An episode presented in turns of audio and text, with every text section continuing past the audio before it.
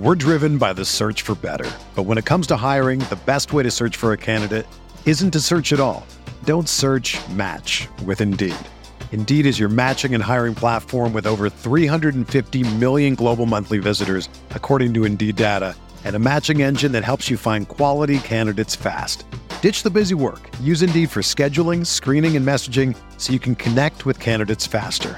Leveraging over 140 million qualifications and preferences every day, Indeed's matching engine is constantly learning from your preferences, so the more you use Indeed, the better it gets.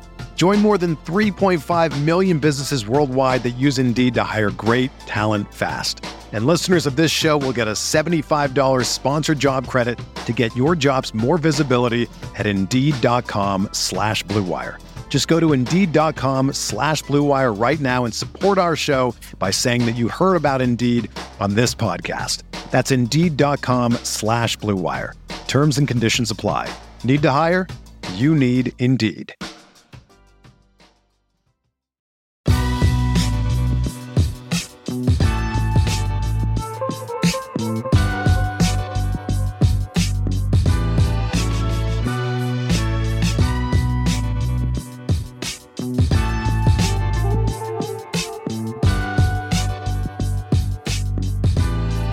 Hello, Hornets fans, and welcome back to another Buzz Beat. This is Richie, and I'm joined by Lee and Spencer today. Spencer's having some difficulties with his video, but he is here with us live on Twitch, Twitter video, and YouTube. If you would like to interact with us, submit some comments, questions in the chat, and we can display them on the episode.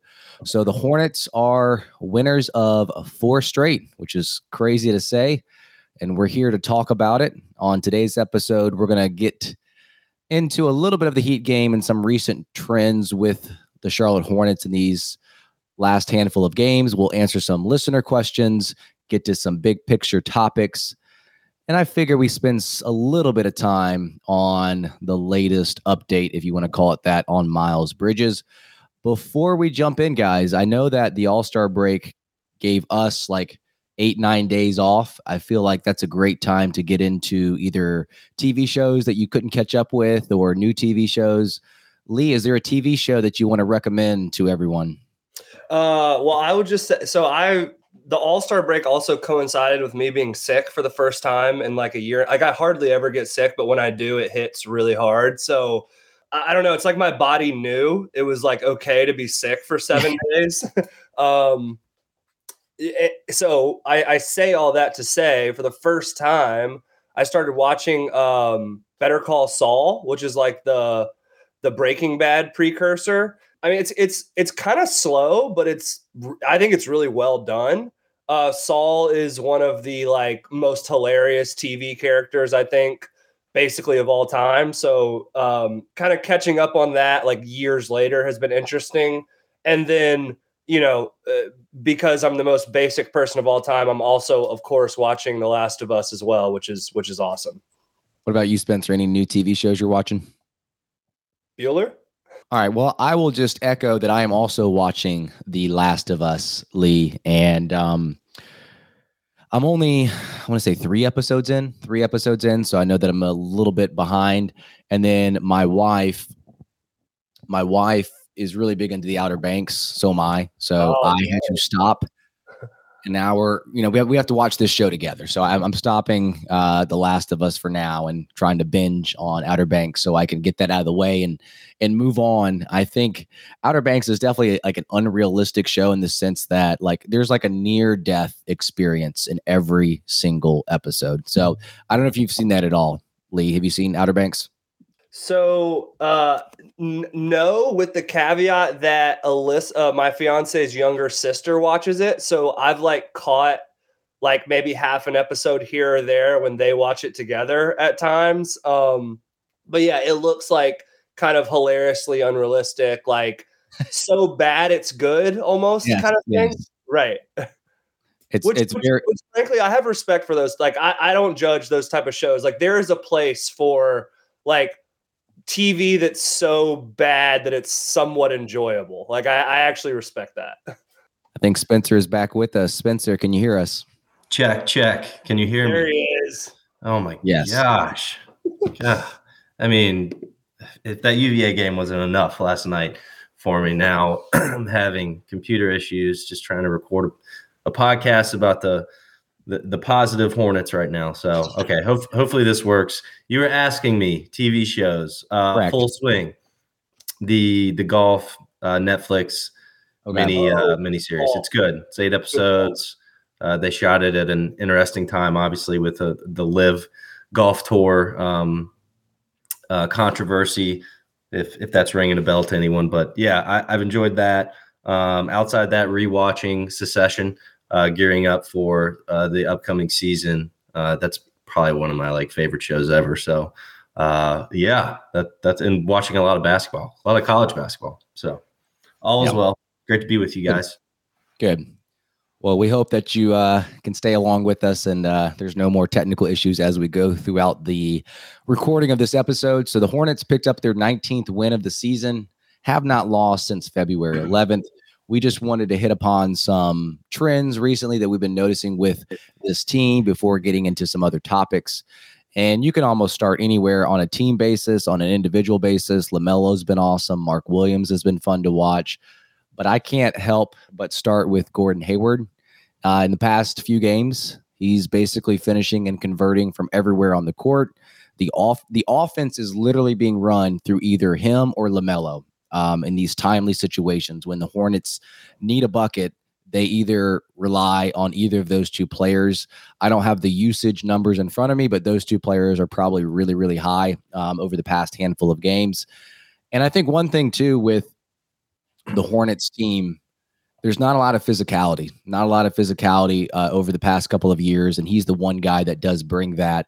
You see that with his screening ability, you see that with him biting opponents on drives, and he doesn't lose any ground.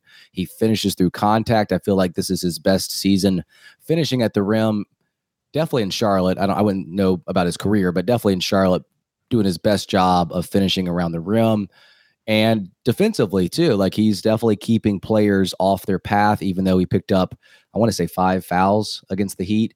But just stuff like that, his dis- deceleration around the rim is pretty cool to watch. And I think what happens every time we get into this mode, Lee, with Gordon Hayward, we get overly excited about his future with these young pieces around him. And we try to fool ourselves into thinking that he's going to put another full season together next year and we just you know you're always the optimist here what's you know what are you, what are you thinking when you see Gordon Hayward play the way that he has been these past handful of games? You know, I mean, you're right, Richie. I, I generally do, uh, you know, man, manifest some optimistic takes, but I just I don't think I can. I just can't really like trick myself into. I mean, this this is what we've always known. Like I feel like we've been pretty straightforward, pretty rational on Hayward on this podcast. Like he is still a very effective NBA player when he plays. And he's been on one of those like month and a half like streaks where he's been healthy. I mean, he came back in basically like late January and he's and he's pretty I mean maybe he's missed a game here or there but he's pretty much pretty much been healthy since you know, January 21st. And he's played well. Like I was actually at the I was at the Denver game um and he was just I mean, fantastic. Like you if you were like in a coma uh since 2017 and you woke up and went to that Denver game in Charlotte and watched Gordon Hayward, you'd be like, "Oh, he's been probably an all-star 3 out of the past 7 years or something." Um so I, you know, it, it's just more the same to me. You know, when he gets these kind of small streaks of health, you're reminded that he's still a, a, a pretty unique two way player in the NBA. Um, and then, you know, we'll, there will be another eight game stretch later in this season where he'll be unavailable because he'll get nicked up. And like, I wish that wasn't the case. I, I of course, like deep down inside of me, you know, I, I hold out hope that one season he'll somehow be able to play 65 70 games but i, I just i just don't think that's a reality um, so that's where i'm at with hayward we're driven by the search for better but when it comes to hiring the best way to search for a candidate isn't to search at all Don't search, match with Indeed. Indeed is your matching and hiring platform with over 350 million global monthly visitors, according to Indeed data, and a matching engine that helps you find quality candidates fast. Ditch the busy work. Use Indeed for scheduling, screening, and messaging so you can connect with candidates faster. Leveraging over 140 million qualifications and preferences every day, Indeed's matching engine is constantly learning from your preferences, so the more you use Indeed, the better it gets. Join more than 3.5 million businesses worldwide that use Indeed to hire great talent fast. And listeners of this show will get a $75 sponsored job credit to get your jobs more visibility at Indeed.com slash BlueWire. Just go to Indeed.com slash BlueWire right now and support our show by saying that you heard about Indeed on this podcast. That's Indeed.com slash BlueWire. Terms and conditions apply. Need to hire? You need Indeed. When you need mealtime inspiration, it's worth shopping Kroger, where you'll find over 30,000 mouthwatering choices that excite your inner foodie. And no matter what tasty choice you make, you'll enjoy our everyday low prices, plus extra ways to save, like digital coupons worth over $600 each week. You can also save up to $1 off per gallon at the pump with fuel points. More savings and more inspiring flavors make shopping Kroger worth it every time. Kroger, fresh for everyone. Fuel restrictions apply. Yeah. Well, he's been excellent um, to y'all's points. And, you know, I think it, the brightest spot of this is um, the brightest part of this, rather, is just, you know, his trade value is going to increase, you know, with, um, with other teams seeing this. Um, you know, I think he could still be a trade candidate this summer. Uh, but certainly as that, as the years in the contract drop, teams are going to be more willing to, uh, to just accept he's going to be available 50 to 60% of the time, you know, especially a contender uh, in, on the last year of that. But yeah, I mean, like when he's out there, he, he looks healthy, physical. He has a burst. He gets to all his spots. I mean, that shot he hit over Bam last night is like the most classic Gordon Hayward shot, you know, ever. And it comes in like a huge moment for the Hornets in that game. They don't win that game without Gordon Hayward. So I think – that we fairly criticize his availability and we probably forget how productive of a player he still is when he is available. Like he like he is on a bad contract, I understand, but Gordon Hayward is still a winning basketball player. Um, so that provides opportunities for Charlotte next season. You know, if he's able to be available more often, they draft a really nice piece uh, to to fill in uh, you know, with LaMelo and Mark Williams. We'll, we'll see about this other player that we're going to talk about later who might be a part of that mix or might not be. So, like, you know, yeah, I mean, Gordon can help this team now next season, and I still think be a tradable asset for yeah. Charlotte um, as we move forward. But look, it's every time you think he's just like kind of done, he he's turned the, you know, he's gotten over the hill. He's not available, and he's not the same player anymore. Well, you know, this recent recent stretch has has proven he he still is that player. It's just can he get on the floor enough? And you mentioned Mark Williams, Spencer, just then, and he's also having an amazing stretch here. And the debate with Duren and Williams, I don't, I don't want to have that, but just seeing him on both ends of the court, rebounding the ball, setting hard screens, rolling hard, going after loose balls what did he have? 12 rebounds in the first half last night against the, the Heat. Like, I, I don't know Something what he like ended that, up with, yeah. but yeah, it was ridiculous. And I think one piece of the like when I'm watching Mark Williams moving forward these last 20 games of the season, like I'm trying to pick up on things that you know you, you see a little bit of a glimmer of hope where he can improve. And I think one place that I noticed against the Heat where he had a couple times where he was a player out of the short roll. And I think that is something that he is going to have the opportunity to do and get plenty of opportunity out of the short roll because because one of the, the, the space that he creates on his screens. So he he's able to dive quickly to the basket but i think teams are also going to trap lamelo and get the ball out of his hands. So he's going to be getting that ball pretty quickly and it's going to put him into some uncomfortable positions where he's catching the ball above the free throw line but I, I feel like he's been relatively solid in that area. He made a lefty hook shot against the Heat in the third quarter. Uh, he also out of the short roll in the second quarter got a little, you know, he, he was a little heavy on his shot, but he was able to miss a shot, go back over Kevin Love. It felt like he overmatched Love physically on several occasions in that game. But also too, like when I when I look about the short roll on that same possession where he gets the offensive rebound in the second quarter over Love, there was a cutting JT Thor on the baseline, which he missed. And so, like these little things that I'm looking at, I'm just like, okay, if he's going to get the opportunity to put in positions where he's not used to, like a short roll, Lee, I don't know if you can speak to this in terms of that type of playmaking and stuff like that at Duke, but you know, there's going to be little things here and there with Mark Williams where uh, there's going to be spots on the floor that he's put in that you're just not used to, and you hope that he can get a little bit better at these little things. And I think that's why I'm enjoying his time over the past handful of games. And the short roll is really what I'm looking forward to in the past 20 games. And I don't know, he'll he'll probably never be like a a Bam, you know, a, a playmaker out of the short roll, but you know, he could be passable. He could be passable.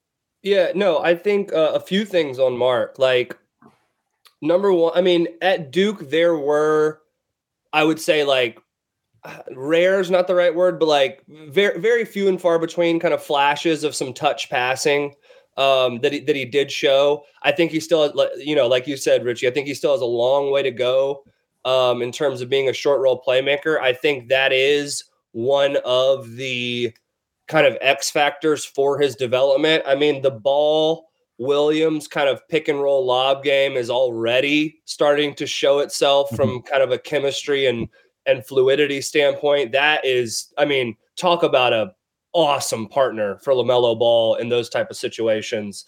You know, one thing we've also talked about on this podcast is, you know, uh, one of the many reasons why we were so hopeful that Plumlee would get moved at the deadline was because we wanted to see Mark Williams against starting centers. And I mean, last night was an incredible example of that going up against Bam you know, uh, you know, obviously Bam had his moments. Of course, Bam's an all-star and one of the best bigs in the entire world. But you know, Mark Williams to to be our starting center, to play a bunch of minutes against Bam, to be as effective as he was last night, I think is just it, it continues to give that optimism. I mean, we had a listener question, I think like a month ago, you know, that was basically like, here's the three options Mark Williams is a backup center. He's a starting center. He's an all-star center.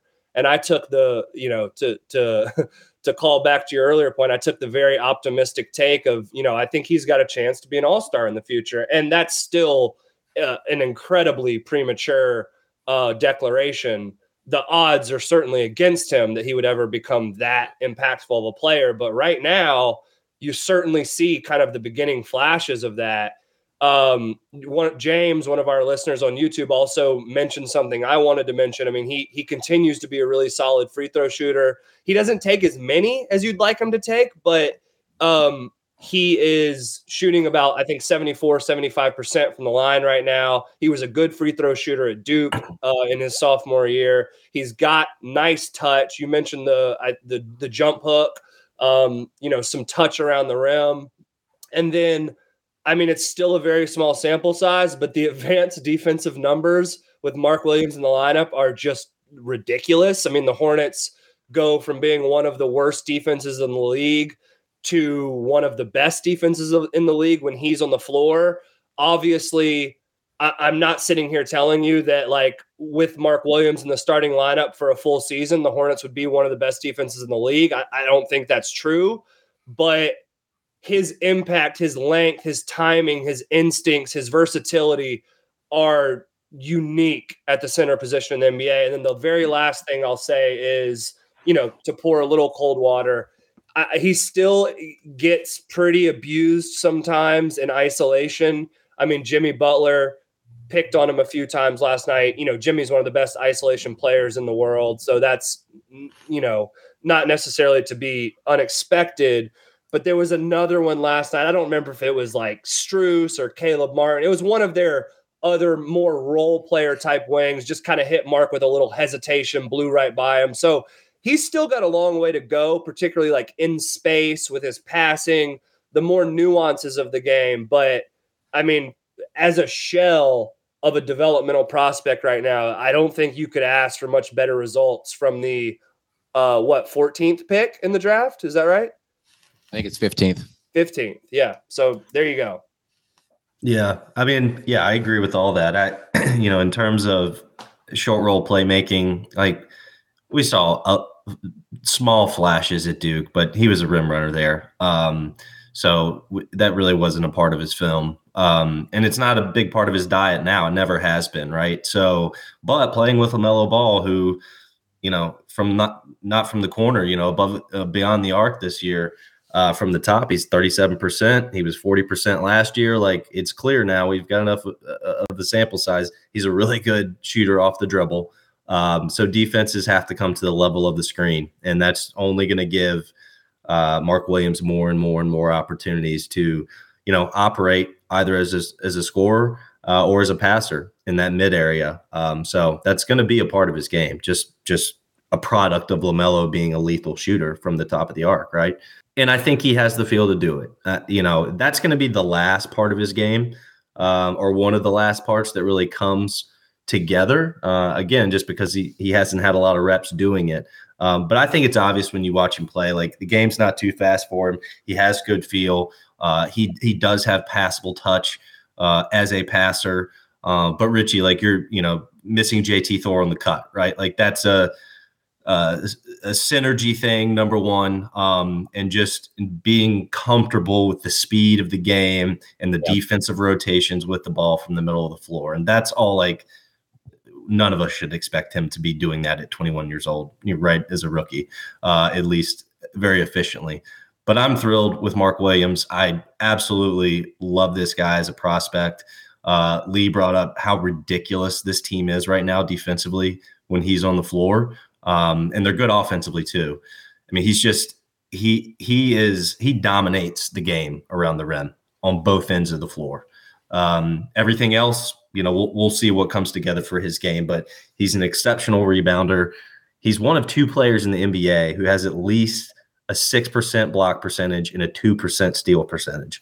Um, Paul Reed's the only other guy in the NBA that's played at least 400 minutes this season to have those marks. Um, so that right there, uh, and Paul Reed's not a big part of Philly's rotation, right? So Mark Williams is kind of the only guy in the league that is making that kind of defensive – uh, or being that disruptive on defense. So, you know, I think that I think that this team is is really got a solid foundation defensively moving forward under Steve Clifford. And you know, Lee, I think you, I think it was you that made it. You know, the point about you know getting cooked in isolation a little bit. Like I think that comes together more too as his, his footwork improves, but just the fact that like the steal percentage as a seven footer, like where that is, like he's still able to be a disruptor um, and, and swallow up the ball in ISO uh, defensive situations too. So I'm really excited. Like I, it's, uh, it, yeah, this kind of reminds me of Lamelo's rookie year a little bit, where we're like, oh, there's there's stuff here that's even better than we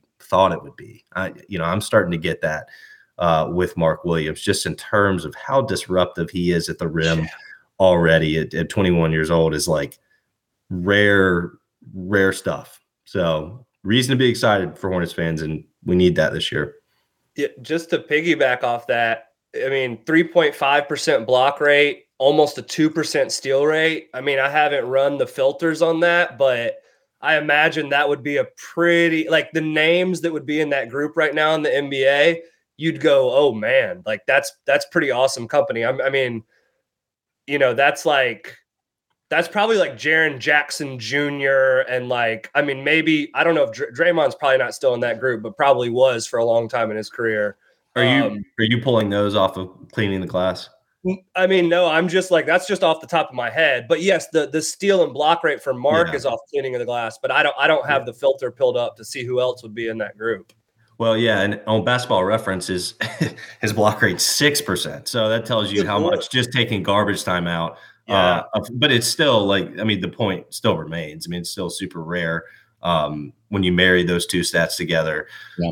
How few players in the NBA uh, disrupt in those two areas. So, I think that also speaks to his like his disruption, obviously, but his mobility too, in terms of just being in the right place.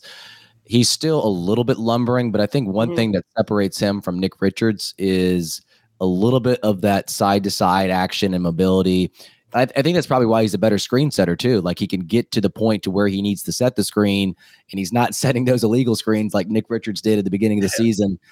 And uh, we have a comment here from James, which I think is an interesting one. It says, "Has Plumlee's trade made Lamelo more aggressive?"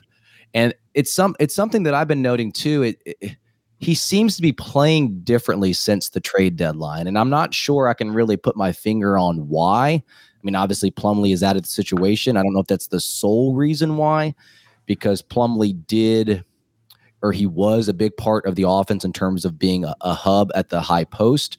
So it's a little bit more pick and roll, getting downhill a little bit quicker, not so much of holding up the play with Plumlee in place.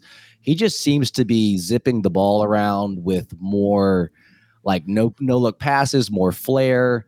He's been also hitting some timely shots. Like when the opposing team starts to make a run, he's been fairly clutch. So I don't know what it is with LaMelo in terms of him, you know, being more aggressive or if it's just being simplified and the focus has been on him. And I've said earlier that like a lot of the offense is being run through him and Gordon, which to me is a is a better way to run the offense than through Plumlee. But we can't knock Plumlee for the things that he did provide for the Hornets, but it may have been holding LaMelo back a little bit in, in terms of the offense that you would like to run. And just like the drive and kick game, too. Like I, I feel like LaMelo and Hayward are good at that.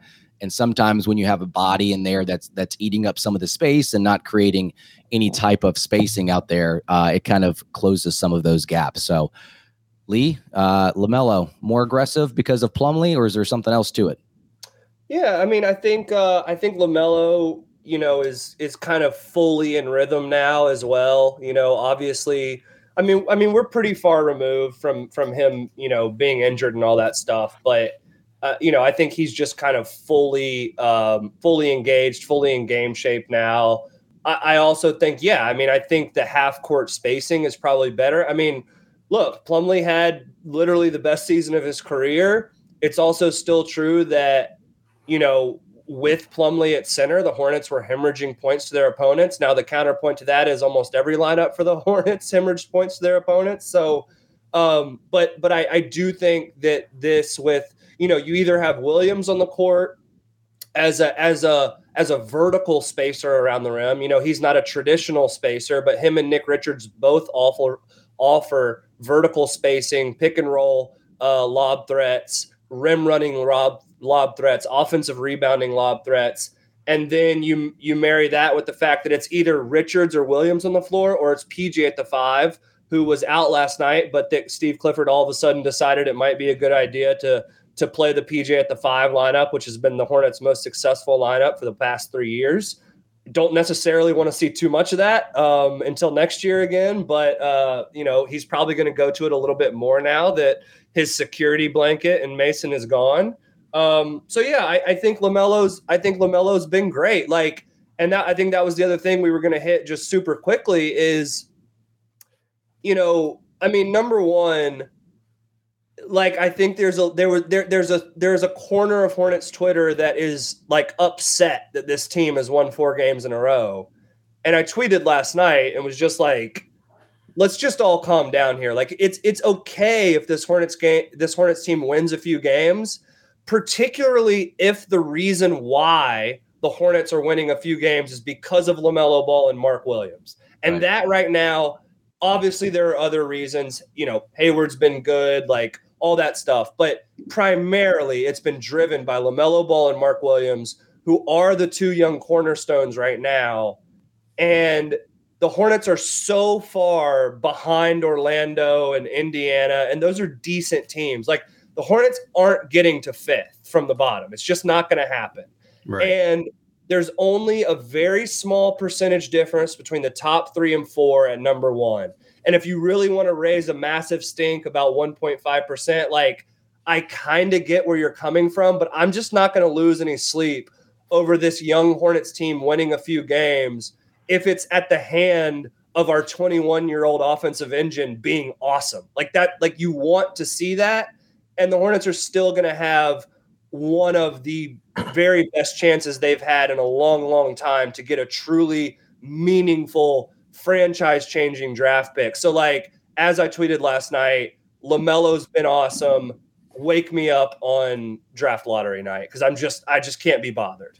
Yeah, yeah, exactly. I, I think your point is is right, Lee. Like, uh, yeah, one point five percent. Like, if you want to make us think about it, that's fine. I I understand. I mean, I think um, smart people can disagree uh, on this point. I, I think it's good for the Hornets to to have Mark Williams out there doing what he's doing, to have LaMelo playing freely, uh, and I would say rather efficiently. He has he certainly has his nights um, where it becomes a chuck fest versus uh, you know effectively running the offense and being efficient with his shot selection. But look, it, they need they need to see success. They need to win some games. They need to build um, some momentum as we work towards next season because you know the roster is going to look very very similar, right? Like the, all indications suggest PJ Washington's coming back. Gordon Hayward will, will be back. Mark Williams will be the starter. LaMelo Ball will be here. Um, we'll talk about another player, I think, shortly that might be a part of that. And you're going to add a really nice piece. If it's the fourth pick, it's still this is still going to be a really, really good player. This draft is loaded, is loaded. You know, like Brandon Miller is a great example. I, he might end up being the third pick in the draft, but if that's the guy you get it for, you know, off court things aside, like that he's he's a future all star in my mind, and that's probably going to be the fourth or fifth player drafted. So, yeah, it's a percentage point and a half, um, and the Hornets can still get the first pick. So I think that I would prioritize um, building some momentum, winning some games as we get to the end of the season over trying to out tank Detroit, San Antonio. Um, in Houston, which I just don't think Charlotte's going to be able to do. And Lee's point is really the important one. No one from behind them is catching them. It's it's no. just like almost mathematically impossible at this point. Yeah. So, um, and all those teams are still jockeying for the play in. All right, yeah, that's all I have on that. LaMelo's been awesome. You guys made all the points on him. Yeah. So the only thing else I was going to mention before we move on, Richie, was the uh, Dennis Smith Jr. turned in another highlight. I think he was. Um, I think it was like sixth on the top 10 this morning, which the top 10 this morning was I like I watched Sports Center for the first time in ages this morning because the top 10 was awesome. The college basketball was absolute madness. Yes. Like it's like it it's like everyone can just feel that we're five days away from March and the chaos just is getting turned up like prematurely, which I love. Um sorry, sorry for the uh, Virginia outing though, Spencer. Uh, I know that was probably painful in some ways, but uh, I mean, Arizona State hit a literal literal half court shot at the buzzer to beat Arizona on their home floor, and Dennis Smith Jr. turned in just a nasty dunk over Max Strus, which the most important point of that is it it it got an incredible soundbite from Eric Collins, which they did which they did play on Sports Center, by the way. So can I just say real quick that I really hope that Charlotte brings back Dennis Smith Jr. next season. Same, like I, I just think he's I think he's perfect type of player off the bench. You know, we know the shooting limitations, but he hits a big one. You know, yep. off the catch last night. Like I just love the energy level, defense um, he's just a guy you trust at the end of games um, in tough, you know, in tight situations. He's he, so I've just been really, really happy with him this year. And it's it's a cool story. Uh, yeah, Lee, I'm I'm driving straight to therapy after we get done recording. I if I have to watch this Virginia team for 40 minutes, yeah, one more game, I'm I'm just gonna keep pulling out clumps of hair. You were uh, so high on them to begin the season, Spencer. Well, the idea of them was good. I mean, you know, and, and Reece Beekman was looking to make a step, and now I just don't think he's healthy. I think he's dealing with hamstring issues. It, it's kind of obvious he doesn't have a burst. And uh, Brian and I, uh, maybe Brian can be my therapist. Actually, we stand on the opposite sides of the fence. I think with this ben, uh, Bennett Vanderplas debate. Like, I hate watching that guy play basketball, but but Brian's like, no, no, no, you you got to stick with it. Um, he the idea of him is a stretch five, which is just an idea because he doesn't make shots. Uh, anyways, don't don't get me started on this, but yeah, it's a frustrating watch right now. All right, sounds like Kaminsky. The idea of him exactly. Good. He can stand there and actually shoot it, but can he stand there uh, and force defenders to run at him because he's going to make the shot? No, those are two different things. So it's an idea versus an actual thing that happens. Anyway, I remember having those exact conversations when he was on the team. So all right, there's been somewhat of an update, I guess if you want to call it that, on Miles Bridges from an AP writer who spoke with Miles at halftime at a Michigan State basketball game. Miles is quoted as saying, It's been a long process. I might be back in March. So I'm not really sure what to make of this uh, because it kind of felt like a half-hearted update. Like I don't think there's anything to add other than what was said between Miles and that AP writer. I do have a couple questions for you guys, but first off, there's no there's no chance he's actually back in March, right? Like I, I think unless he means like he's signing in March because he still has to serve a suspension that will likely take him into next season. So I guess I guess my point is, is like if the Hornets are trying to bring Miles back and that's the end goal, why haven't they signed him knowing that a suspension is coming? Well, I'm not entirely clear like you know, now that the legal stuff is over, I'm not entirely clear if the Hornets can sign him before the NBA does their investigation, right? Okay. Because now they have to conduct, which I, I, don't know if that started. I don't know if it's coming. You know, they're in the due diligence phase. Like, like what?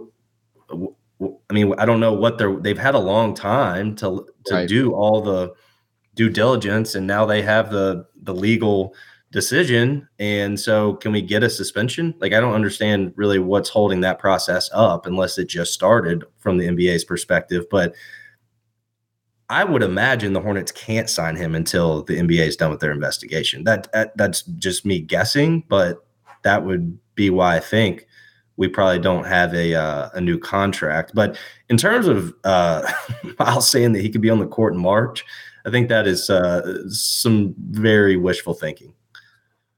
Yeah, Miles may have had a uh, couple Moscow mules or two at the Michigan State game. You know, uh, look, like I have a couple a couple quick things to say on this. Number one is I don't think we can really.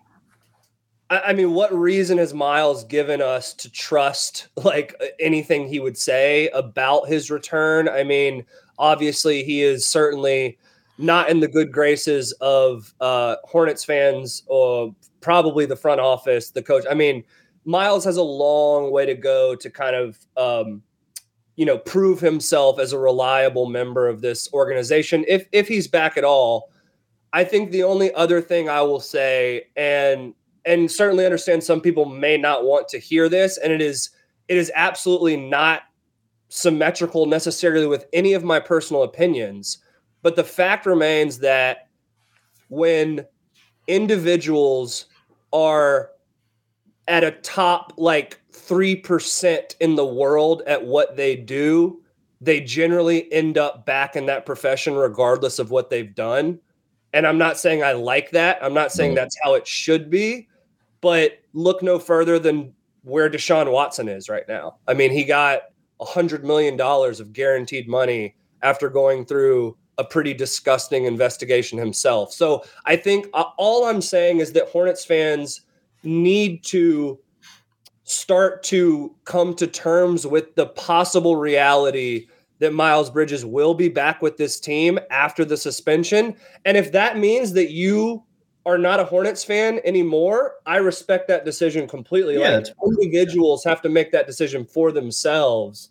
But just prepare yourself for the fact that he's probably back in a Hornets jersey next season under a new contract. And then you take that information and you decide if you want to continue to support this team or not. And and that's totally up to to the individual. Um, the only other thing I would say is I was thinking about this actually watching the Orlando Magic highlights on SportsCenter this morning, which is a team that is kind of on a similar trajectory as the Hornets were, you know, a year or two ago. And it would be like if Franz Wagner did something horrific this upcoming summer and didn't play for the match. I mean, you know, their second best player, a potential future fringe all star. That's the type of damage that Miles Bridges did to this franchise with the decisions he made this summer. And I just, it was just interesting as I was watching this team. You know, Orlando's kind of this this darling ascending team with a young core and an off, awesome offense and I was just like, oh, yeah, that's basically what the what the kind of comparison is here. It'd be like if their mm-hmm. second best player, an awesome young wing like Franz Wagner, just did something horrific this summer and didn't play for the Magic next year, they'd probably win, you know, 24 games as well. Yeah, I, yeah, well said, Lee. I think that uh I mean a few things like in terms of the actual situation, like ethically where I stand, um, you know, I I think Lee's point about like people that are that talented at something are going to find themselves having another opportunity regardless of of what they've done. Um, number one, I think what Miles did is like unimaginable, um, especially in front of your kids. Um, yes, yes. But but that's it. Doesn't even matter if the kids are there or not. I mean, it's unimaginable uh, either way. But so I hate that. Um, it'll always be in my mind, probably first and foremost with Miles Bridges. um, but most importantly is I hope that guy gets the help he needs. Um, yeah. That's the most important thing. Whether or not he suits up for the Hornets, I hope that, and he's he's mandated by the court to go through a lot of stuff now to hopefully get what he needs. But I hope he takes this seriously. Um, he is going to get a second chance somewhere, and I, don't even know how I feel about that, but he's going to, and that's kind of I think Lee's point. So um, I'm not if we're if we're sitting here four years from now and the Hornets are um, you know moving into the second round of the playoffs and Miles Bridges is a is a serious part of that uh, nucleus uh, that success. I'm not going to protest, you know, but I'm also always going to have in the back of my mind that, man, I hope this guy got right. I hope he learned something from this. I hope he became a better person, you know? So, and that stuff we might not ever really know, right? But um, yeah. I think we're allowed to talk about basketball on this podcast and this not be an issue uh, that always dominates the conversation with Miles uh, if he does return to the Hornets. And I'm trying to keep that in mind. Like, this is a basketball podcast. Um, I don't, I don't ethically tell folks what they sh- should or should believe or should and shouldn't do. Um, but if he does return to the Hornets, I do want to try to get to a point where I talk about Miles ba- Miles Bridges as a basketball player first and foremost, and wish upon him uh, that he's getting the help he needs. Yeah, I think that's the biggest point, uh, Spencer, in terms of um, you know if he does get that second chance, also getting the help that he needs. And and you mentioned the kids. I, I think coming from a parent's perspective, I, I, have a different view of this, and the fact that they had to witness this. Obviously, she's the victim, but it feels like they are just as much of a victim as Mychelle Johnson. And what's interesting to me is like she came out, I can't remember when, but she she never thought that jail time would be the route that he should take. And I know that she's probably been a little bit involved in the process in terms of the consequences that come his way. So that's the only thing I can say that I could get a little bit more uh, relief is that that victim, Mychelle Johnson, is the one that is speaking out and potentially, you know, campaigning for him to get a second chance. But I'm still very torn. I, I've been against the signing of Miles Bridges for a variety of reasons.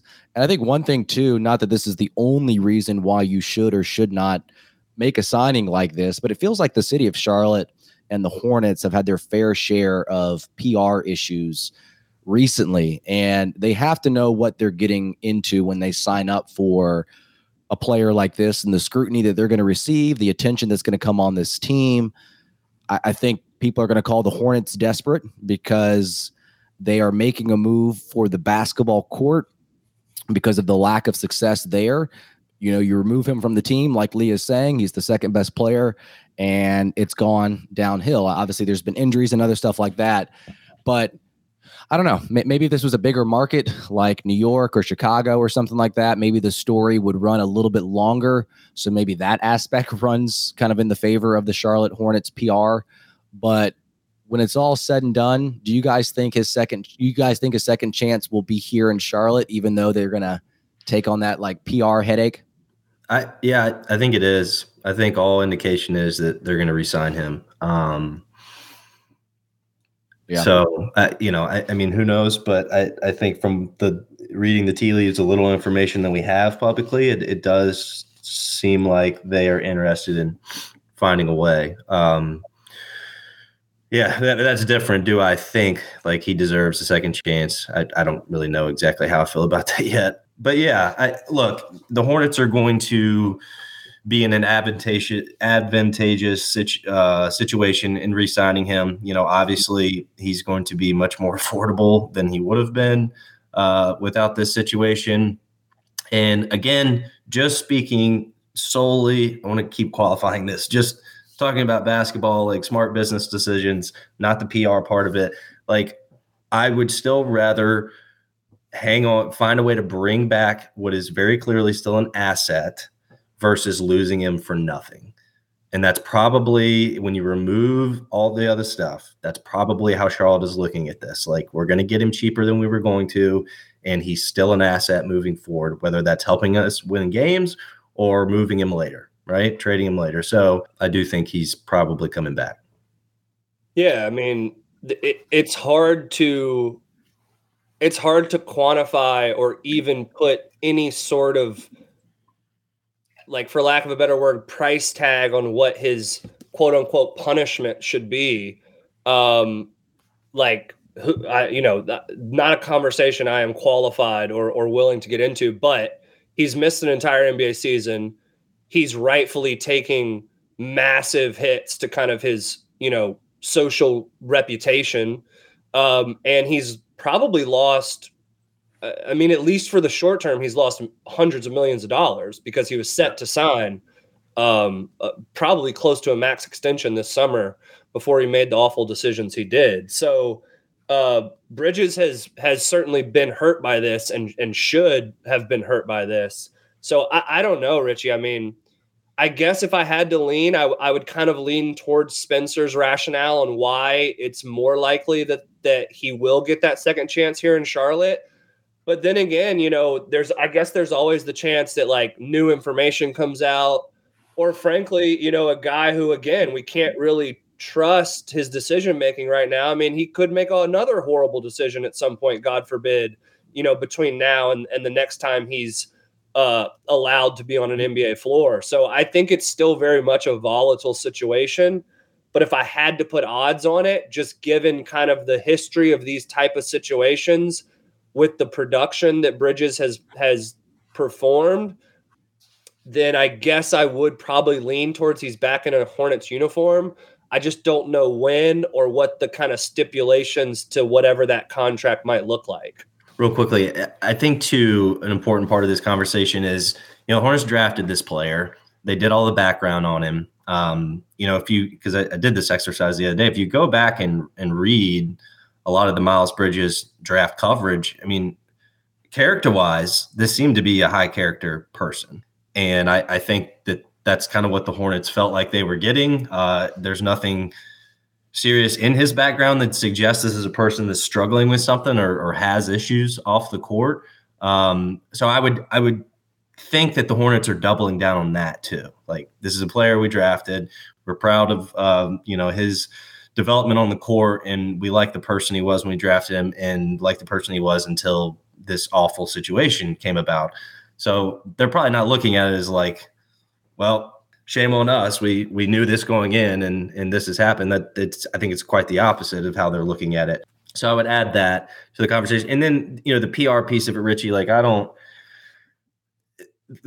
they're so closed shop when it comes to PR that I just don't really think they care that much. I mean, seriously, like I, I just in a small market, Jordan, I, I think he's just like he's probably not thinking that there's going to be protest outside of uh, the Spectrum Center, uh, and then Charlotte's going to lead Sports Center every day in first take because they brought back Miles Bridges. Like it's he's probably like it's not going to be that and I'm interested in winning basketball games. Um, so I I would I would think that they care up to a certain extent, and that's to say that they don't care as much as some other places would.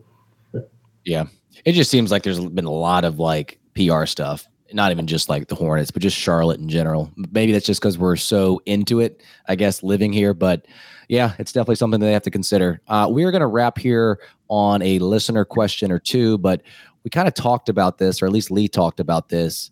And so, two of our followers, Cam and Matt S., I'm going to kind of lump their questions and comments together because they have the same sentiment. Cam asked if we should be worried about this win streak.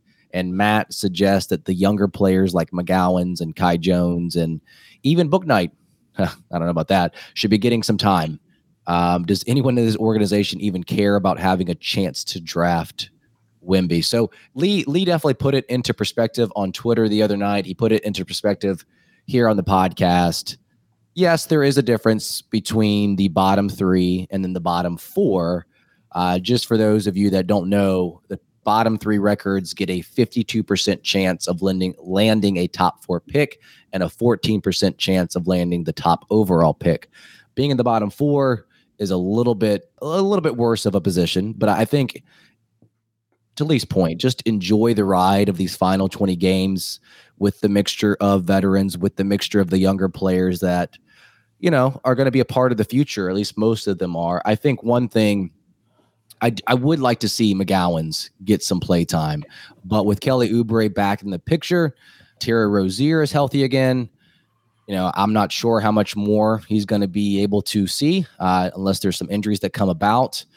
So I've actually enjoyed the past several games with them winning, and it feels like the players are enjoying themselves as well.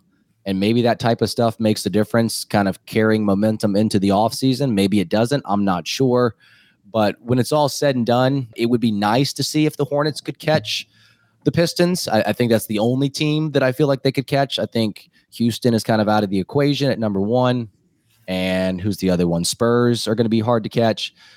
But to Lee's point, there's 20 games left, and I think there are five games that separate the Hornets from the team right below them in the standing. So mathematically, it's going to be very hard for them to be out of the top four. So I don't really know um, how to more, answer this. It's even more than that, Richie. It's like uh, it's like seven. Seven. Okay. Okay. Yeah. Okay, so then, yeah, that makes it even more mathematically uh, improbable there. So, yeah, I would love to see the young players play, but to Lee's point, you know, it, it's not going to make that much of a difference. Extra wins might push you out of the top three, but top four is top four. So, any other thoughts, guys, as we wrap up here uh, on this episode? Yeah, no, I mean, look, and Gordon Hayward's going to miss more games, you know, in the last twenty, right? like, so he's he, we're we're still going to have opportunities for Bryce McGowens and and some of these young players to get in there. I mean, they've got Thor under contract for two more years, Kai Jones under contract for two more years. Like players that you know, um, you know, I, know Bryce is on a two way, so there's a little bit of a gray area there about his future. But I, I, would think that Charlotte does invest in bringing him back on some level. But um, yeah, I think you got. I think you really need to get Kyle on the floor to end the year, and you really need to keep finding ways to get JT Thor on the floor. Uh, last night, like 26 minutes, like one rebound, one assist, one steal, zero points. It was very uh, just kind of go out there and run around for a little bit, kid. But I mean, he's going to be on the roster for a few more years, so I would say Kai Jones, JT Thor, definitely in terms of young players who I would be prioritizing in the last 20 games. Uh, just got to got to get them more reps. Got to. Yeah, J- JT Thor is such a timid player to me, and I, I think that comes with the lack of experience. But he did get his first start against the Heat. All right.